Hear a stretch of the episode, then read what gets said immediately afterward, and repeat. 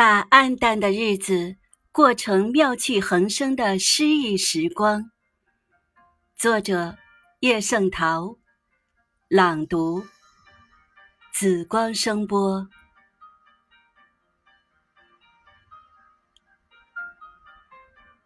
今天清晨进公园儿，闻到一阵清香，就往荷花池边跑。荷花已经开了不少了。荷叶挨挨挤挤的，像一个个大圆盘，碧绿的面，淡绿的底。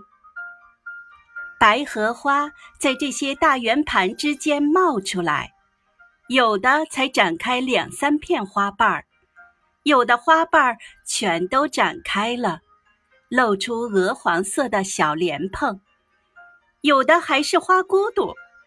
看起来饱胀的，马上要破裂似的。这么多的白荷花，有姿势完全相同的吗？没有，一朵有一朵的姿势。看看这一朵，很美；看看那一朵，也很美，都可以画写生画。我家隔壁张家。挂着四条齐白石老先生的画，全是荷花，墨笔画的。我数过，四条总共画了十五朵，朵朵不一样，朵朵都好看。如果把眼前这一池荷叶荷花看作一大幅活的画，那画家的本领比齐白石老先生更大了。那画家是谁呢？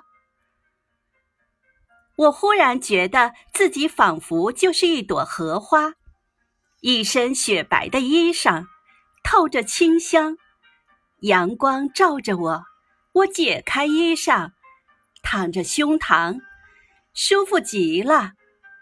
一阵风吹来，我就迎风舞蹈，雪白的衣裳随风舞动。